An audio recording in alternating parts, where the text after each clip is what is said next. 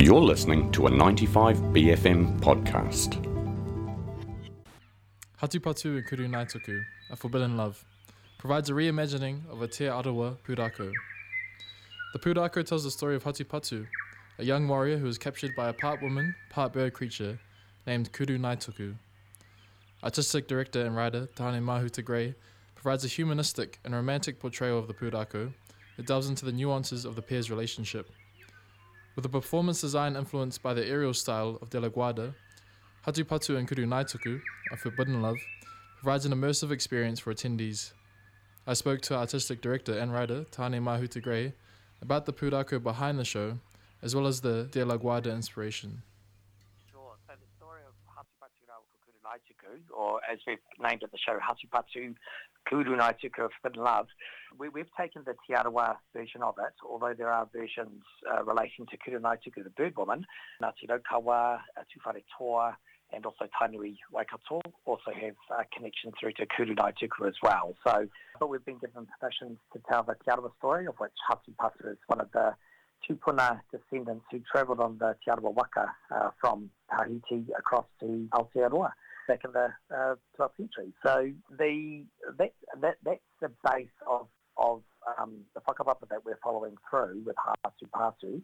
And for us, the uh, for this story, it's interesting thing is Kurungaituku because she is also known as Hene Te Ingo Ingo and, um, and was an actual tupuna and, and kind of a fascinating woman too. So from Kororo, from Richard Wharerahi and, and his whānau, who are direct, descendants of him, uh, of, of Kurungaituku, there that was as if she was a bit of a, a, a wahine uh, but uh, who was a, a wahine who probably a little bit like a hermit who lived in the forest and would snare her birds with, with thrusting spears. And so that's where one of her names, Kurunga Ituku, uh, comes from. Um, uh, the, the thrusting um, of the pau, of the spear, Kurunga Ituku, to thrust that.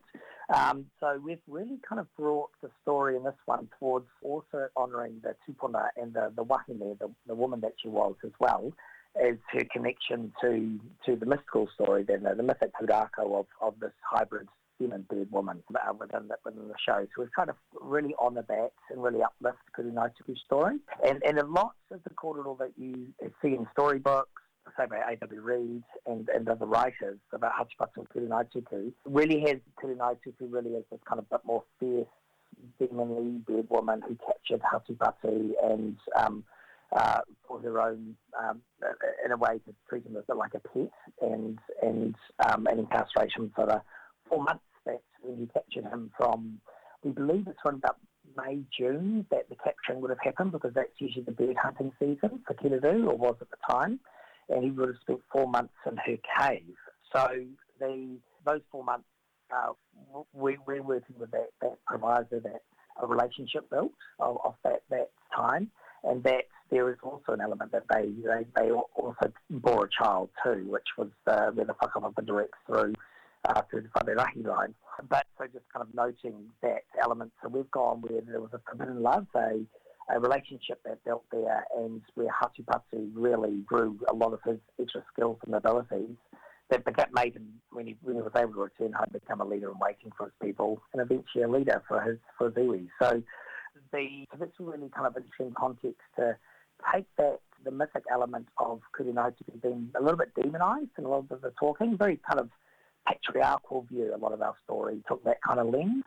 And it wasn't until Witi Ihimaera's beautiful book, Kura Naituku, that the name of, that really of brought the mana back to Kura Naituku. And and and, uh, she, in that book, she's named Kura which is another name for her as well. And Kura something of a beautiful red ornament, a, a, gorgeousness, something very precious, is the word of Kura.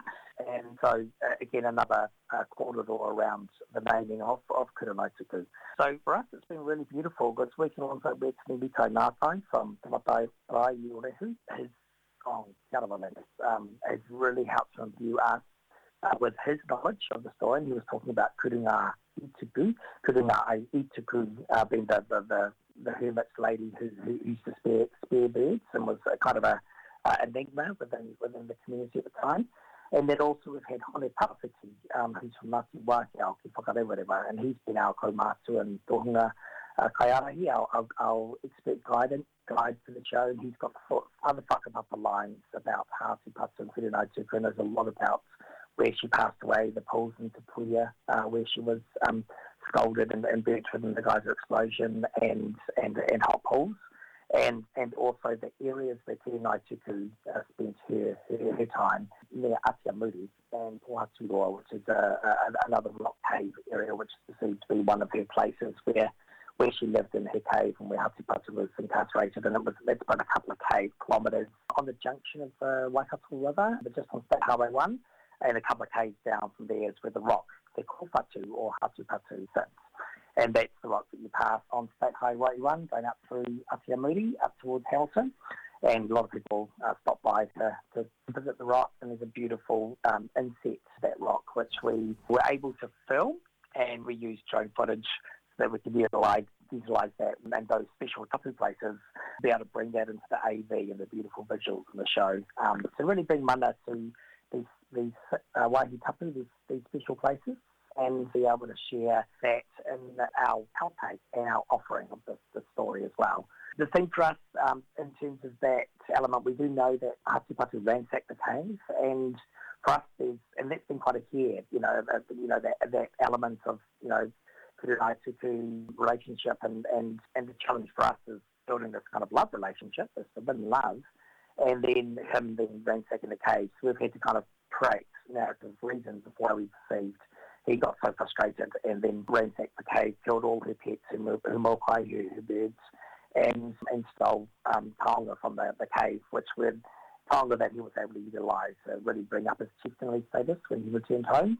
Because uh, Kurenaitu was also known as a phenomenal weaver. Uh, her hands were so strong and her her ability, you know, like two, three times the strength of a of a of a normal human. So she was able to do things which humans couldn't do, and so her weaving was just impeccable, and her creation of weapons was, was impeccable as she really grabbed on the art of of, of her, her, her womanhood and, and that of humankind, and learning, and so she learned a lot also of Hatupatu, and then was able to take those those that knowledge and then take it on up to another level as well. So, and her observation of humans. So it, it does have within our Whakaaro, um, the, the journey when Hatupatu escaped and ran back, took them back through to the, the thermal areas of, of, of the Puia uh, and, and near whatever, where uh, the thermal zone there. And that was Hatupatu in one of his, his areas where he would swim, and he knew that area extremely well, so he knew once he was there, he was on a lot stronger territory than, than Kurungaituku.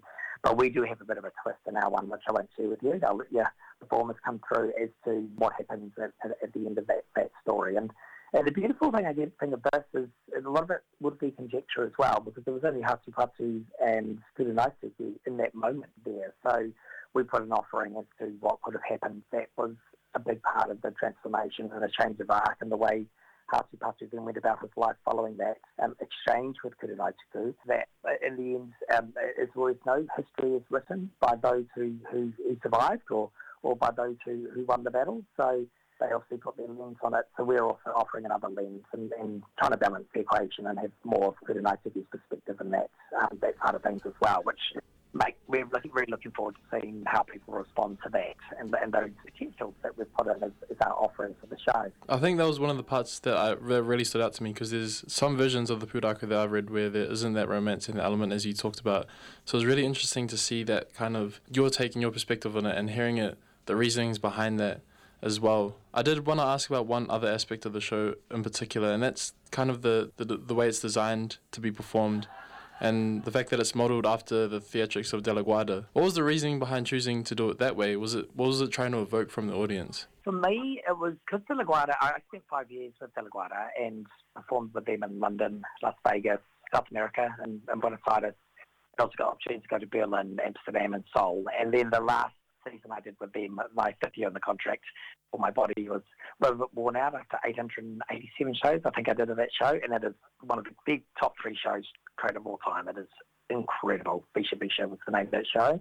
It is absolutely amazing. It's an immersive experience. The audience stand together. 750 were in London at the Roundhouse, jammed in, and the whole whole thing is on top of the audience. And it was such a unique experience. It really flipped what theatre could be. It really hit London by storm in 1999, uh, 2000, and that's when I joined the cast. Um, pretty lucky, 1800 auditioned, and I got one of the 15 slots, so it was a really beautiful break for me. In Manchester United football contract equivalent for the art is what I thought it was. And and so then for me, being able to go and bring these skills back to Aotearoa and three dimensionally uh, tell our uh, Māori storytelling was what that bringing those skills and coming back home um, uh, offered uh, for, for getting Kiwis to fly and, and, and allowing our stories to go three dimensionally. In my first show, Maui, One Man Against the Gods, and my second show, Tiki Tane Mahu, so it's music of Tiki and, and Sam who toured with us for that show they they were on the cinema stages. The audience sat in the audience and watched uh, and, into the and, and so we, we did break the fourth wall in the um, proscenium line uh, in Maui where we had aerials beyond. So we had hooked up some uh, trusting within the auditorium and, and the air, uh, Ngāhui Whāo four winds they flew out from the royal boxes the boxes and flew right in the auditorium. So we were one of the first shows in the world to ever pull that off, which was awesome. We did Wicked the musical on Broadway by a year and also Mary Poppins uh, on their West End by a year as well. So it was really great. My London climbers helped us teach Devon climbers to make that work. And so we had a bit of a immersive experience, but not the immersive experience that De La Guarda was. So this has been my inspiration because De La Guarda's never come to Aotearoa Shore, was to be able to create a scenario so that we could do our storytelling but in this more immersive space. So for those audience who are standing in theatre, uh, you're right up beside the catwalk. We're, we're, we're all within our flying and, and performance, and you're really immersed in the story. So you are the Ngahere, you are the forest, you are the thermal geysers as well, and you're just part of the absolute nature and environment that they've created. And I try and work it so we create the audience in this bubble, and we really want to make everything so slick and clean so that you can stay in that and come a bubble of entrancement um, and really just suspend yourself within the story and the narrative and the journey and, and feel like you are um, on the ride with, with Hatupatu and, and also on the ride with Kurungaituku as well. So it's a, yeah, for me it was a chance as an homage to uh, De La Guarda and, and bring that experience back to New Zealanders who, um, there have been definitely immersive shows in Aotearoa, but they're rare and uh, in this kind of nature and, and with this kind of setup. Technically, it's a massive setup to do this. I think we had six trucks to get all our stuff in for Q Theatre. So Q was saying it was the biggest um, that you've seen for a show in that Theatre space. It's definitely epic when you go in there in terms of going. The setup is pretty impressive. It's actually by Sam Johnston, our technical manager and rigging designer, and uh, U Crew. And the components uh, for me were, as an audience, you were just you were part of the journey. So even in Q Theatre, we have a different setting to the warehouse performances um, that we're doing that in Christchurch and Rotorua, and we've finished the Wellington season, so it's in Aotearoa New Zealand Festival of the Arts. In Q Theatre, you get the chance to either stand and have that really immersive experience, or you can sit in the balcony or the gods um, level and watch the show. I call it from the memory round, and um, and then you're you're really seeing it from kind of the outside in as well. So there's quite awesome perspectives to see the show, and two, it's been it's a beautiful setup inside there. So it's it's very different to the Wellington show that we did because of that other seating option. So it provides those who, who couldn't stand for 70 minutes uh, to be able to sit and watch on their elements and for us, it's also a great opportunity to be able to really tie in the the, the, the possibility of immersive experience and making people feel like you are absolutely part of this journey together with the, car. That was artistic director and writer Tānemahuta Gray speaking on Hatupatu Kurungaituku, A Forbidden Love. Show is only on for two more nights in Tamaki Makaurau at the Q Theatre, so make sure you grab your tickets. That was a 95BFM podcast. Support 95BFM with a B card. Go to 95BFM.com slash sign up.